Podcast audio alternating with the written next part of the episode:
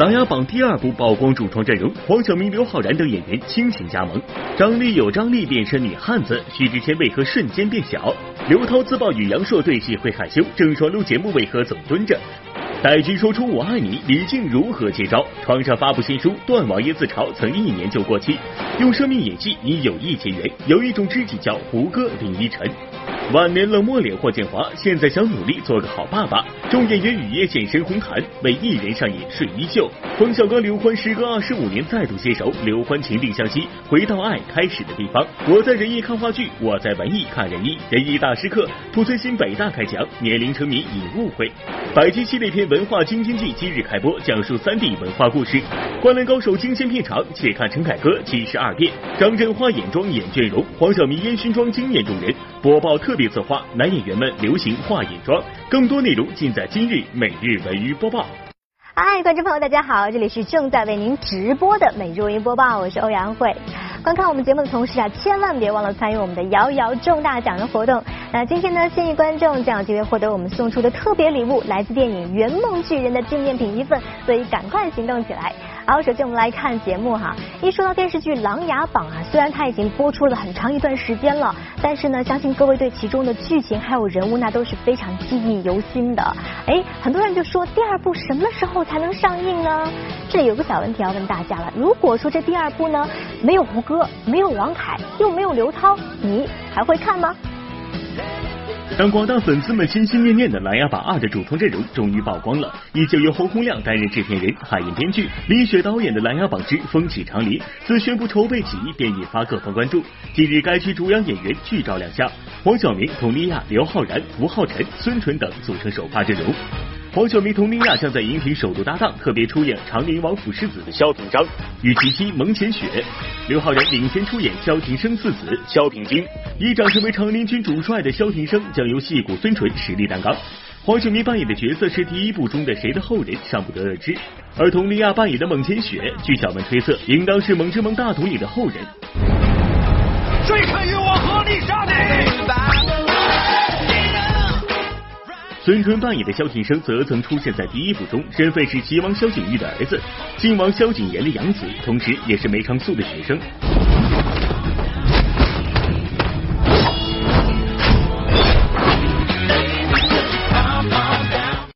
看完这个首发阵容，估计不少迷妹都已经哭晕在厕所，心碎《琅琊榜》中没松thủ胡歌的缺席。第28届金鹰奖颁奖典礼上，胡歌就曾宣布不会出演《琅琊榜2》。虽然梅宗主的形象深入人心，但胡歌称看过剧本之后觉得离开是对戏最好的保护。萧景琰，您有情有义，可你为什么就没脑子？人物基本上大换血，胡歌不出演也是明智的，不然会很奇怪。刘昊然作为主演，同为小鲜肉，不知道会不会顶替吴磊的地位。在第一部中，梅长苏最后战死沙场，而第二部的故事是于靖王之子大梁新帝登基11年之后，靖王也已去世，角色人物均有很大变化。虽然《琅琊榜》没有了胡歌、王凯和刘涛，但是从第二部的人物关系不难看出，《琅琊榜之风起长林》中前朝后宫权力角逐从未停息，也为观众留下了足够的悬念。宫墙内这风从来就没停过。播报点评：《琅琊榜》第一部已经如此火爆，不知道第二部能不能再次带给我们惊喜呢？由汪涵主持的某网络综艺节目呢，日前在上海召开这个发布会。那在节目当中呢，担任这个局长的汪涵啊，携一众特工亮相。但是其中有一位高级特工薛之谦，他这回的出现可是真的有些特别呢。我才晃了一下神儿，嘿，你看有比我小火的小孩是谁？薛之谦。是吗？对，小薛之谦。当天，网络综艺节目《火星情报局》中的局长汪涵携众特工一同亮相，唯独高级特工薛之谦缺席。于是主办方请来了模样酷似薛之谦的小薛之谦前来代替出席。我是薛之谦，我的心愿是世界和平。怎么样？哦，我的心愿了，就是再唱一遍。我的想说是世界和平的。哎，薛之谦现在好像在拍戏吧？好像。对对对，他工作很忙现在，但是他真的非常非常认真，是极其认真的一个人。不管就是拍戏是一种什么样的精神状态，但是只要一回到火星情报局，他就觉得那是他最放松、最快的一个状态。所以在现场大家都玩得非常开心。在火星情报局中，身为局长的汪涵是主心骨，副局长位置的人选往往是宁静、朱丹、郭雪芙这样的颜值担当。当天竟然有粉丝登台表白副局长郭雪芙，明显是要与前锋一争高下。如果有机会，我希望能深入的了解你。 送，你看，哇，送球啊！我是火星情报局的忠实粉丝，然后我每一期都喜欢看雪芙笑笑的样子。我就告诉你，你什么都不用做，你就开心的笑就好了。这是 C 好的吧？ C 好的吗？好的。节目组用心良苦。我觉得我比前锋更配雪芙。前锋。 踢下去！我连脚看到一起，是你们两个更配哦。女生你能行吗？就是力量方面的。力量方面，不过可以公主抱你吗？他拒绝，不太好。你抱，什么抱起他？你先抱起我，这个是这样吧？啊，过了我这个，这个关我什么事儿啊？杨体受伤。 我莫名其妙被爆了。在第二季的节目当中，演员张丽也将作为副局长人选加盟火星情报局。不过，不知道面对汪涵、前锋、田云等主持界的老司机，他能否适应呢？张丽是一个非常有张力的演员。我是火星情报局里最 man 的女生。我是火星情报局里最娘的男生。都是这些综艺界的前辈，我来向他们学习的。以上是每日文娱播报上海记者站发回的报道。 电视剧《生死戒毒》现在正在威海热拍。那在剧中呢，朱雨辰扮演的是一位戒毒警察。要说这个角色真的是苦了朱雨辰了，因为在剧中呢，他的台词真的是少得出奇。所以问题就来了，他是怎么样不怎么说话来饰演这个角色的呢？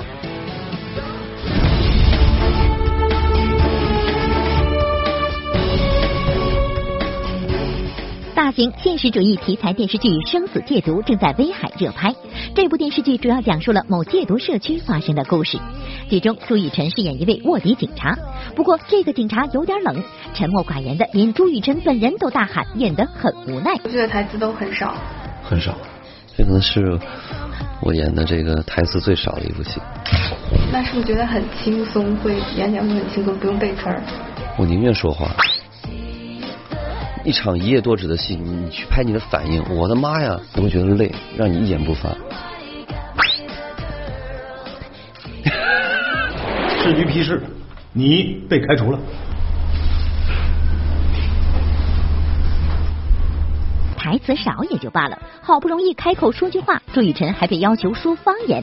您听听，能分辨得出来朱雨辰这是说的哪里话吗？他爸就是警察。 他爸因为啥牺牲的？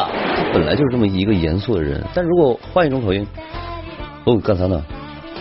够了，给我出去！他可能一样的，但这个语言能够帮助他丰富他那个，帮他调节一下。台词少，说方言，这都不是最惨的。看看人家别的演员演卧底，那都是机智勇敢，身手不凡，动作戏必不可少。可朱雨辰这个卧底却演得憋屈。 没有动作戏不说，就连室外戏份都很显见。哎，你们俩怎么这么半天啊？就是啊，我们这不是商量那个演讲的事吗？这个卧底还好吧？这都属于宅卧的那种。宅卧是什么意思？就跟室内卧底，大型室内缉毒悬疑推理剧吗？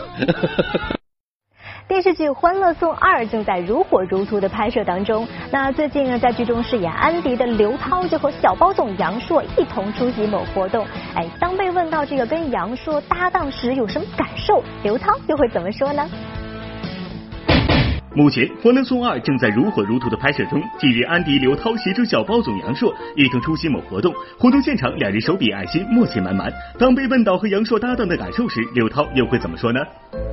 跟杨烁在一起的合作，我确实是比较含蓄，因为他真的是高大威猛帅，然后戏又好，所以看着他哦不好意思，就自然而然的就低头了。 正巧在影视剧中总是给人坚强正能量的形象，但在录制节目时总被捕捉到蹲着或者躺着的身影，有网友甚至因此质疑郑爽耍大牌。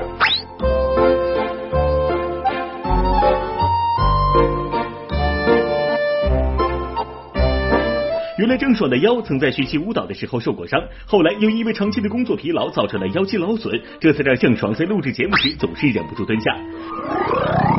音乐真人秀节目《蒙面唱将猜猜猜》在江苏昆山举行媒体发布会，大张伟、陈嘉桦、陶晶莹以及新加入的戴军出席发布会。因为陈嘉桦此前在微博上公布怀孕的消息，这也让一同参加节目的其他嘉宾对陈嘉桦倍加照顾。不过对大张伟来说，陈嘉桦即将转变身份角色这件事，他似乎还没适应过来。艾乐老师怀孕那件事让我觉得也是，心里头我觉得哎呀，真的是让我过去了，祝福他，因为艾乐老师是给我们感觉一直是不怕滚打那种女艺人是吧？走哪都翻跟头那种感觉。然后这回终于有，因为之前我就说那个艾乐姐特别照顾我，无论录什么节目时候，然后我出什么那种小的那些伤痛的时候，艾乐姐随时都带好多那些医疗的设备。好，如果您也想第一时间直击各大文娱现场的话，可以打开直播平台一直播，关注我们每日文娱播报的官方账号就可以了。好了，接下来又到了我们节目第一轮的摇奖环节，准备好了吗？赶快拿起你身边的手机，我们一块来倒数5、4、3、2、1，摇起来！戴军说出我爱你，李静如何接招？床上发布新书《断网夜自嘲》，曾一年就过期，用生命演技你有意结缘，有一种知己叫胡歌、林依晨。晚年冷漠脸霍建华，现在想努力做个好爸爸。众演员雨夜现身红毯，为艺人上演睡衣秀。冯小刚、刘欢时隔25年再度携手，刘欢情定相惜，回到爱开始的地方。百集系列片《文化京津冀》今日开播，讲述3地文化故事。灌篮高手惊现片场，且看陈凯歌72变，张震花眼妆眼倦容，黄晓明烟熏妆惊艳众人。播报特别策划，男演员们流行画眼妆。每日文娱。昨天戴军举行了新书《该不该在一起》的这个发布会，他的好友李静、陈明等人都前来助阵哈。不过非常奇怪的是，发布会都已经开始了，戴军本人怎么还没有起床呢？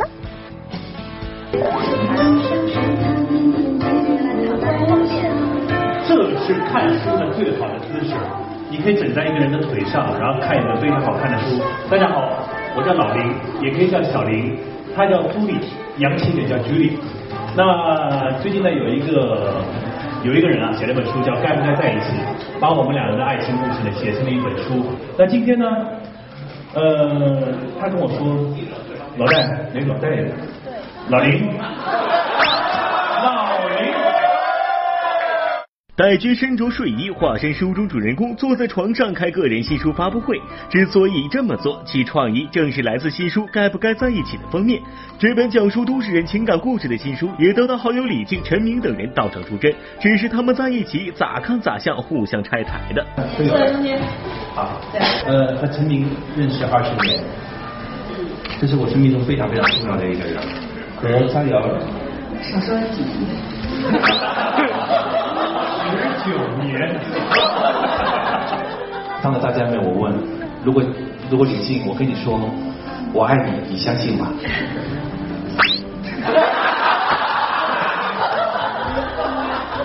漂亮，这就是李静。来，掌声请有请静姐。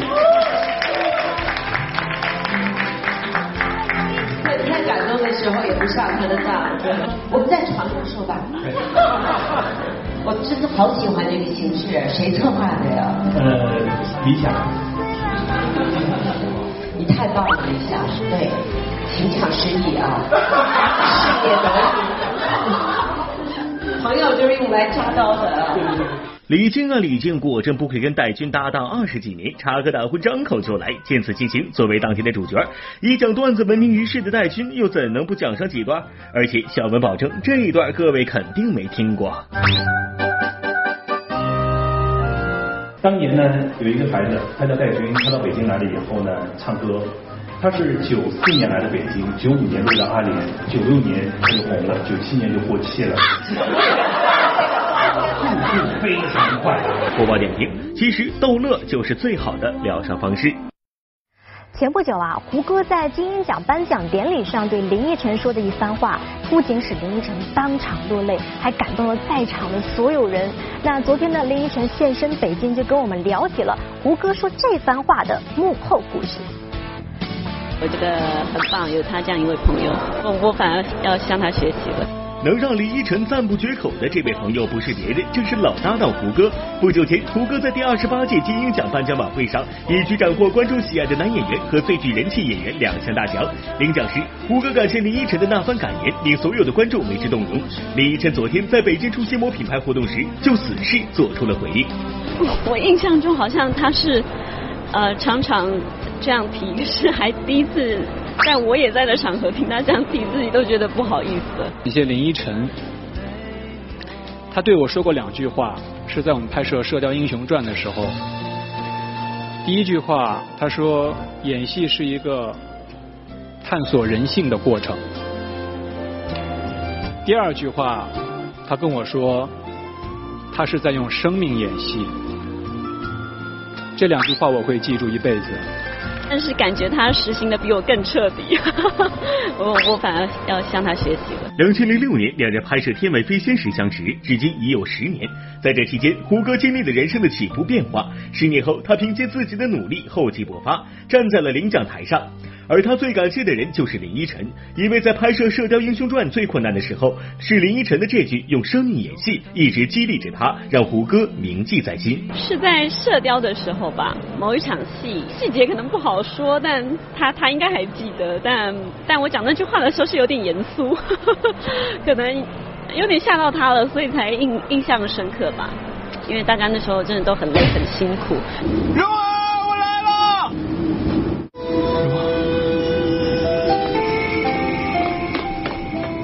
他还能记住，这对我来说也算是美好的部分啦，我觉得就好了。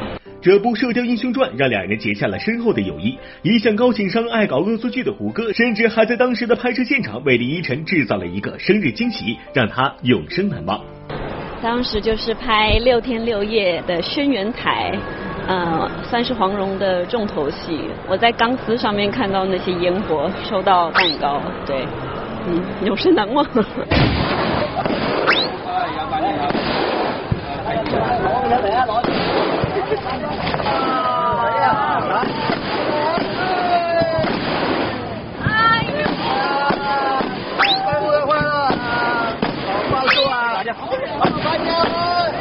珍惜这份互相砥砺，然后也互相监督彼此的友情，对，我觉得很棒，有他这样一位朋友。播报点评：有一种知己叫胡歌、林依晨。电视剧《如懿传》呢正在火热拍摄当中，由霍建华所饰演的乾隆帝一直都颇受大家的期待啊。那最近呢，就有网友在片场呢拍到霍建华的剧照，可是我们一看就发现霍建华不是这个表情严肃、面无表情，就是。感觉好像生气了一样，这到底是怎么回事呢？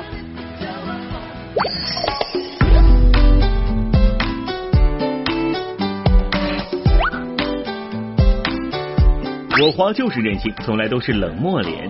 面无表情的霍建华依然帅帅的。我说华哥，好好的拍个《如懿传》，你为什么又是一副冷漠脸呢？是因为拍摄时间太长，让你甚是乏累吗？其实霍建华经常是这样一副面无表情的严肃脸，甚至在自己婚礼上也是如此。听说你婚礼的时候拉了个脸，为什么呀？不是，怎么说你不会拉？不说你一直没有得罪了摄影师，没有得罪了摄影师吗？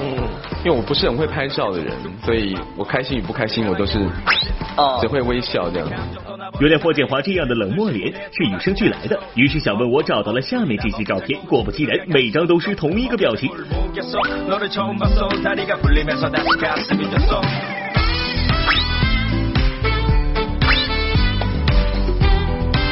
不光是照片里，影视剧里的霍建华也是如此，还被网友们称为是万年冰山。你们都给朕听着，从今而后，谁敢提要帝妃的脑袋，朕就先让他身首异处。尽管霍建华表情显得有些严肃冷漠，但其实是外冷内热。提到家人和孩子时，他也会变得温柔如水。就在几天前，一段霍建华给小女孩扎头发的视频在网络上迅速走红。看来霍建华已经开始适应准爸爸的生活了。还行哎，建华。没有，我完全不懂啊，难度很高。全中国最幸福的女生是吧？被建华。有梳子啊？对啊，用手比较，用手对，比较纹路。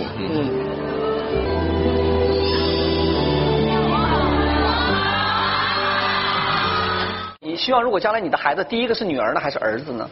我啊，我想要女儿。你喜欢女儿？嗯，我喜欢女儿。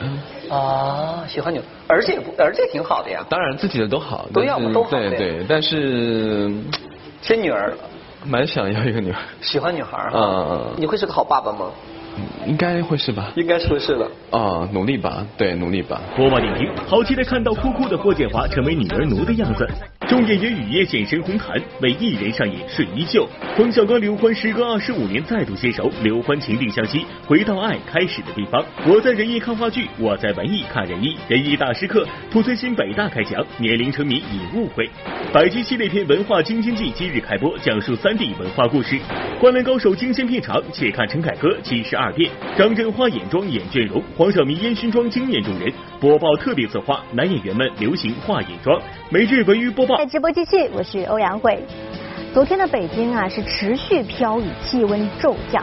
但是你看，虽然天气这么的寒冷，却有一众演员呢身穿睡衣走上了红毯，这就很奇怪了。为什么要穿睡衣走这个红毯秀呢？他们又是为何人而来呢？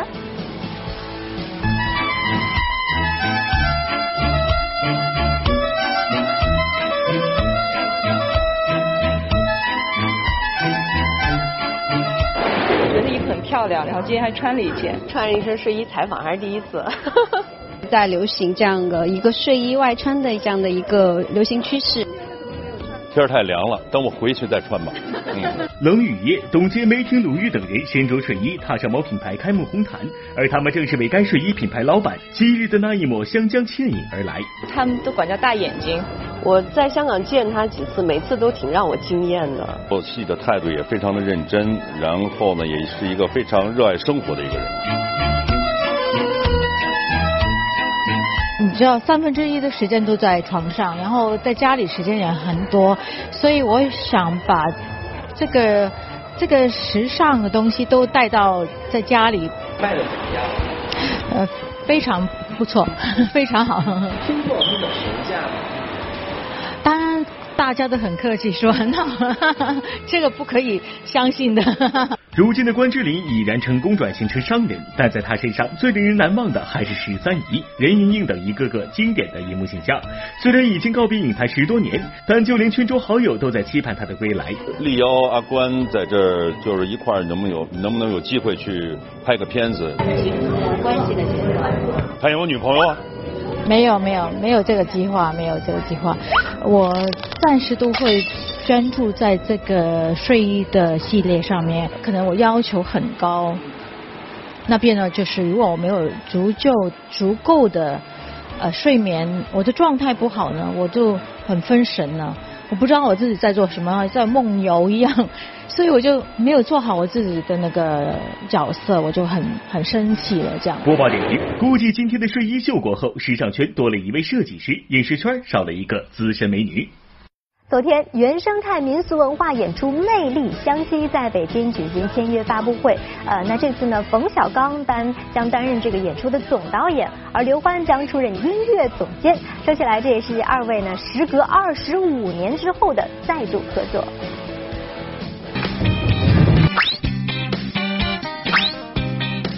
原生态民俗文化演出《魅力湘西》自2000年创办以来，已经演出了6400多场。为了给观众带来耳目一新的视觉、听觉体验，冯小刚、刘欢将分别担任2017年演出的总导演、音乐总监。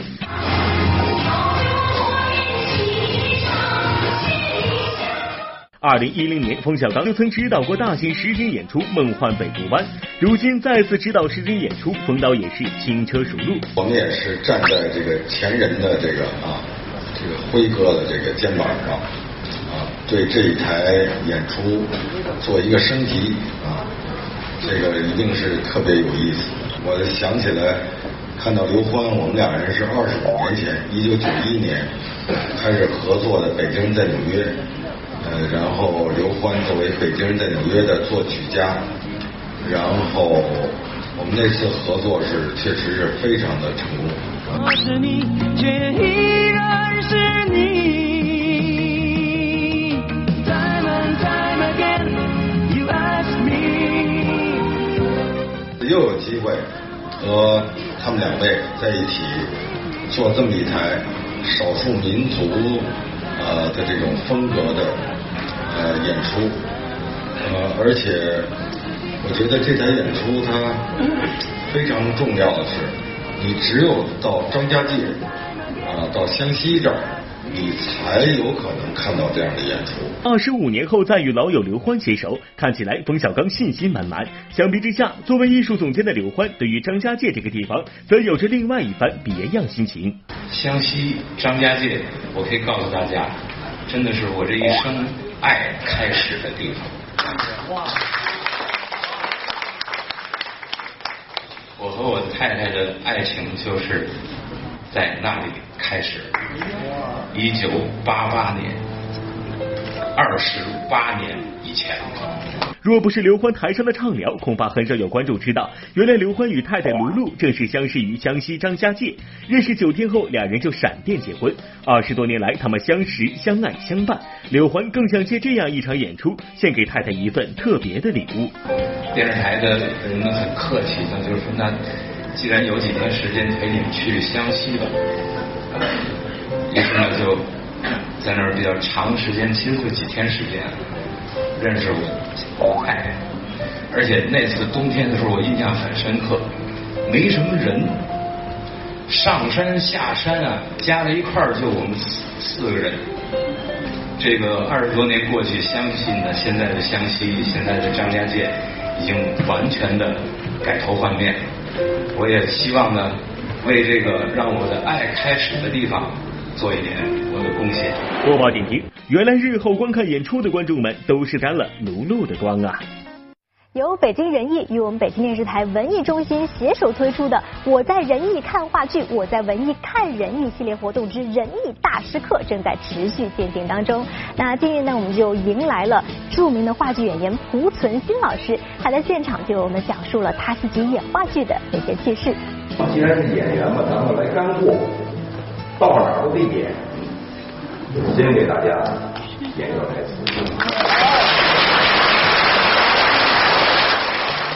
这是一个颠倒混乱的时代，倒霉的我来到了世上，却要负起重整乾坤的责任。我在人艺看话剧，我在文艺看人艺系列活动之人艺大师课昨天走进北京大学。这次活动迎来了人艺著名演员濮存昕与北大师生畅聊话剧。现在的濮存昕已经算是话剧界的领军人物，可是在刚开始入这行当，他并不被人看好。宋丹丹他真的说是小普以前都不看啊，哟，他现在还行。我们演白虎来说陕西话，他说你这口条能说陕西话，陕西出现在台里去，天就背着你，一个星期就打起来，我们都排了5天了，你怎么不露面？弄到台上听听，啪啦把这台词递给他说，哟，老先生，后来上头小普还是一好演员。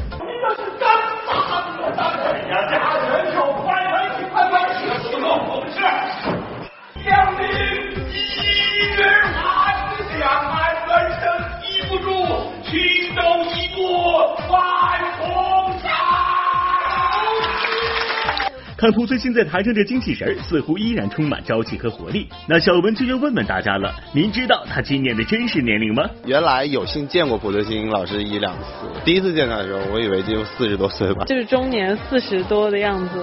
其实今年濮存昕已经63岁了，都已经过了退休的年纪，但是活动中他全程站在台上，将近3个小时的演讲下来，丝毫不显疲态。那他如此健康良好的身体状态是如何保持的呢？锻炼身体啊，不吃驼背，我在家里就是我的健身，我器械都有。整年是不是也有几块腹肌的？一般我的鱼项目不是那个腹肌的地方，我是后背的，前面摸我后背腰，这2条里肌肉炒着一定好吃，是叮，我的后背肌肉。63岁的年纪，却有着36岁的身材，没有3高，身材挺拔。这样的濮存昕，小文也是羡慕的不要的。据濮存昕爆料，他还曾因为自己年轻的容颜，害得大夫都写错病历本了。现在我刚检查完，还行，3高什么什么问题没有，只有那个年龄的该有。我们那小护士给我看眼睛，他就坐那写，我说您写什么呢？我眼睛怎么了？是眼动脉有点硬化。我说什么意思？他说我以为您40多岁了。要是40多岁，这就够写了。哎，你说我60多了。播报点评：心不老才会长得年轻。由北京市文化局、北京电视台主办，由我们文艺节目中心设置的百集系列文化专题片《文化京津冀》于今日开播。那现在我们就一块来了解一下这部浓墨重彩描绘京津冀精品文化的精品节目吧。是非物质文化遗产、天然染料和染色技艺的传承人。京津冀地缘相接，文化一脉，历史渊源深厚，是中国文化中底蕴深厚、特色鲜明、最具活力的地区之一。京津冀三地参与拍摄制作的系列文化专题片《文化京津冀》，将目光聚焦三地文化活动、文艺演出、文化创意产业、非物质文化遗产、民俗旅游等方面，将在京津冀三地电视台同步播出。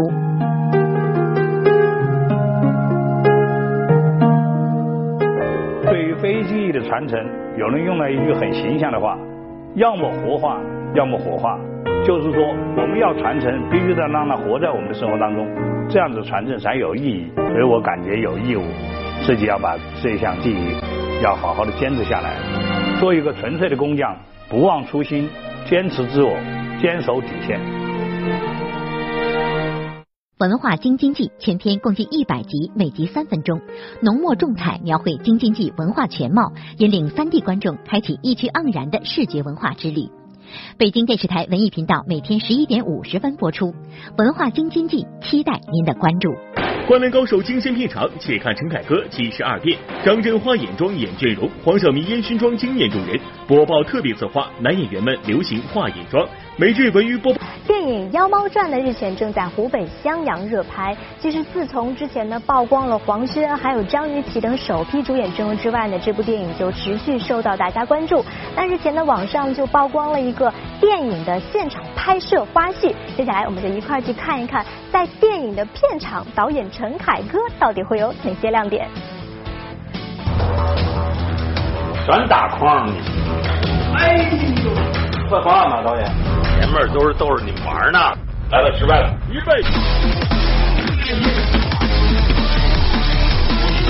花絮中，这位身手敏捷的运动健儿，竟然是已经64岁的导演陈凯歌。相信很多观众都和小文一样，有点不敢相信。要知道，陈凯歌以往给我们的大多是深沉、儒雅、不苟言笑的印象。你转头就可以，快转还是慢转？而电影《妖猫传》已经连续拍摄3个月，在气氛紧张的片场，陈凯歌却表现出了一颗童心，也让网友惊讶，原来陈导还有这样可爱的一面。没想到在电影界叱咤风云30余年的陈凯歌还是个宝宝。陈凯歌导演好有活力呀，投篮反差萌。北京人讲话幽默感是不缺，但是呢，这个不知道啊，因为这绝不是因为我自己的那个缘故，说让大家把我看成了一个好像特严肃的人。我这人不是一个，我是很善于嘻嘻哈哈的一个人。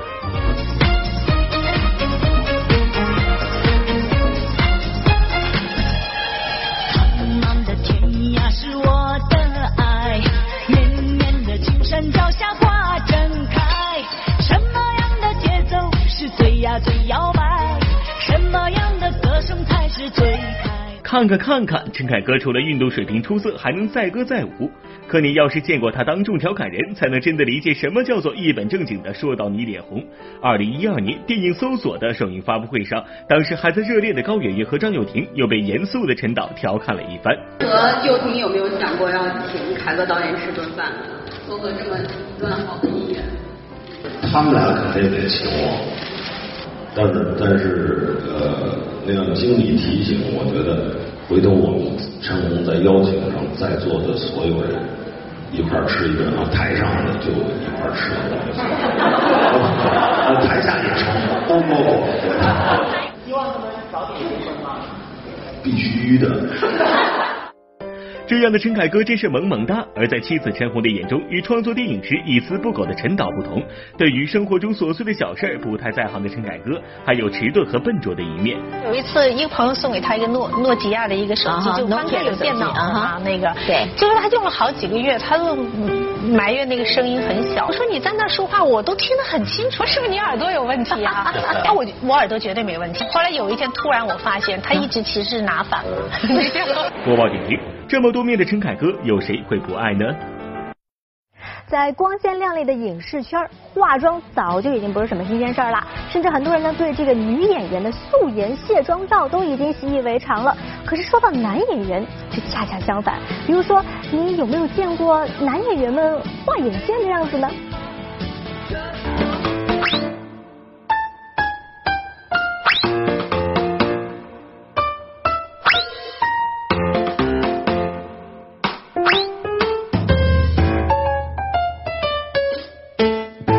天了噜！在这个凸显个性的时代，人们的审美也变得越来越多元，尤其在影视圈，绝不能仅仅用帅哥美女来形容各位了。不知从何时开始，画眼线已经不是女人的专利了。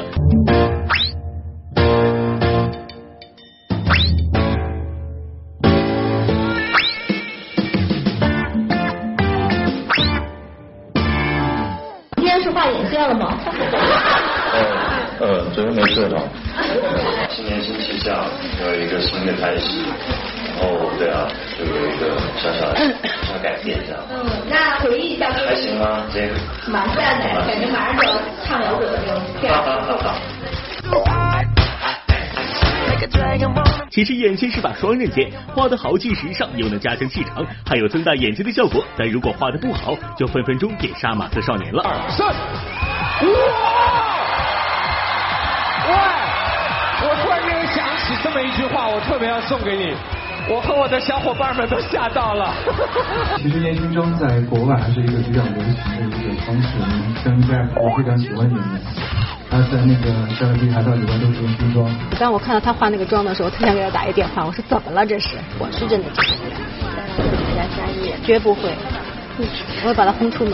黄晓明的烟熏妆真是惊呆了众多小伙伴。其实现在众多男演员都纷纷爱上了烟熏妆，那样的程度，哎呀，真是画眉太美不敢看呐！欲练此功，必先点睛。烟熏妆不就是熊猫眼吗？李连杰呢为自己加盟的真人秀节目做宣传，一向低调的他啊，这回呢竟然首次调侃起了之前被一直传闻这个被瘫痪的新闻。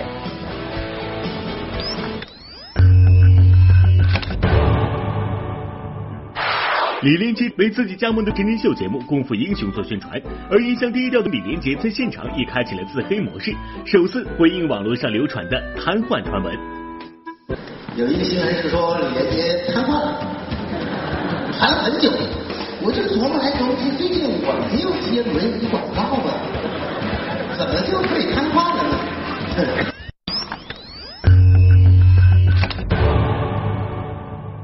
这位婷昨晚现身上海，为某时尚品牌活动站台，身着自己设计的一身黑色潮服。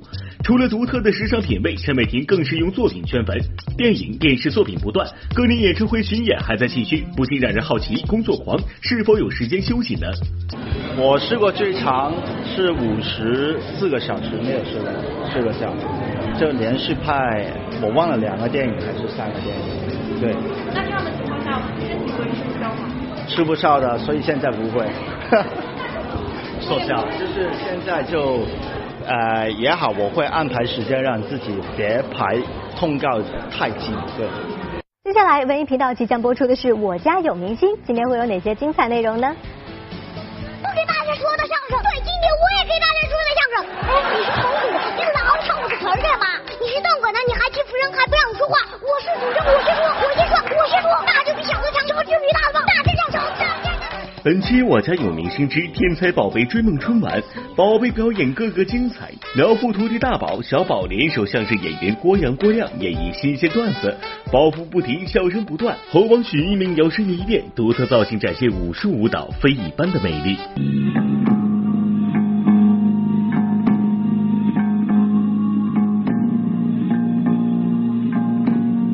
好，现在又到了我们的微博、微信互动时间啦！现在来公布一下，今天获得我们的彩蛋大奖，也是来自电影《圆梦巨人》这位纪念品的得主，叫做现实啊！现实总是充满诸多惊喜啊！恭喜你，也希望大家可以继续关注我们的节目，关注我们的节目官方微博或者微信，或者呢拨打我们节目热线96168。那幸运观众呢将有机会获得11月4号到6号在北京保利剧院上演的《金枝侦探》门票2张。